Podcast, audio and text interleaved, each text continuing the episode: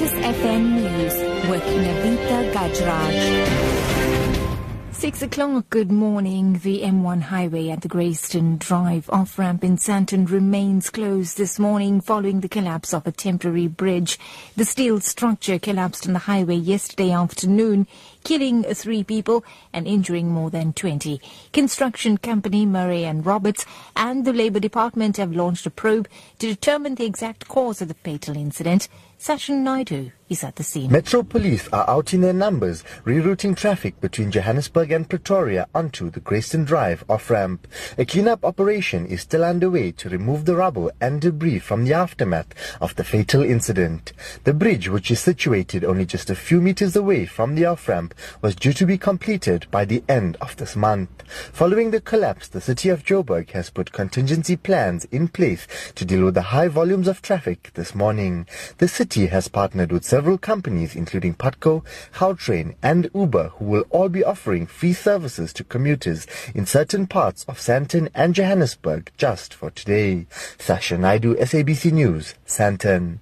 The Association of Mine Workers and Construction Union AMCU says National Police Commissioner Ria Phiyega should not be the only one facing suspension. Phiyega has been suspended by President Jacob Zuma pending a board of inquiry into her fitness to hold office. The inquiry was instituted following the recommendation of the Marikana Commission that probed the deaths of 44 people during the strike at the Lonmin Platinum Mine in 2012. AMCU President Joseph Mathunjwa says her political principals should also face suspension. Mam Riah Phiyega, she was not fit for the office from the first day she was appointed. The suspension of uh, Mam it will never bring closure to the families of the massacred workers at Lonmin. We don't believe that she was acting alone. She was taking the instruction from certain offices, office line of authority, and it just implemented. There must be a next person who must be suspended. It cannot just be a Mam Riah Phiyega act as an scapegoat for other authorities. The government has committed to addressing the concerns raised by the Unite Against Corruption coalition. Yesterday, thousands of NUMSA members and other organizations marched to the government departments and the Chamber of Mines in the Johannesburg CBD, demanding an end to corruption and job cuts.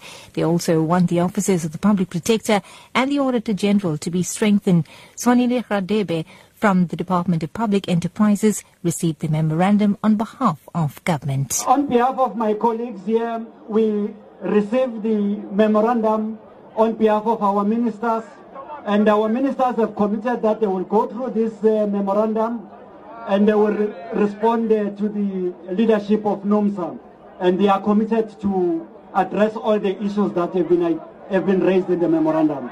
You're listening to Lotus FM News at 6. In other news now, political analysts in KwaZulu-Natal believe that the leadership race in the provincial ANC is going to be a bruising affair as branches nominate preferred candidates. Provincial chair, Senzo Mchunu, is expected to be challenged by Provincial Secretary Sihle Zikalala at a conference scheduled for next month. Both factions are giving branch nomination figures, placing their candidates as leading in the race for the top ANC position in the province. Political analyst Zakhele Ndlovu believes this is a campaign tactic by both sides in the build-up to the election next month. But the question is, is one faction that is going to lose going to accept defeat because it seems like there's too much at stake and uh, as we have seen in the eThekwini contest, the side that loses tends to raise issues about the voting or even about the delegates. So let's hope we don't see a repeat of that uh, in the provincial conference. And wrapping up, the German carmaker Volkswagen is facing turmoil. The man appointed to lead its North American division in the wake of the emission testing scandal has quit before taking up the new job. Here's the BBC's Theo Leggett with the details. Winfried Vahland was one of the management team lined up by Volkswagen's new chief executive Matthias Müller in the wake of the emissions scandal. A former chairman of VW's Czech subsidiary Skoda, he had been due to take overall charge of the group's operations in the United States, Canada and Mexico. His decision to leave, the company said, was due to differing views on how the North American division should be organised.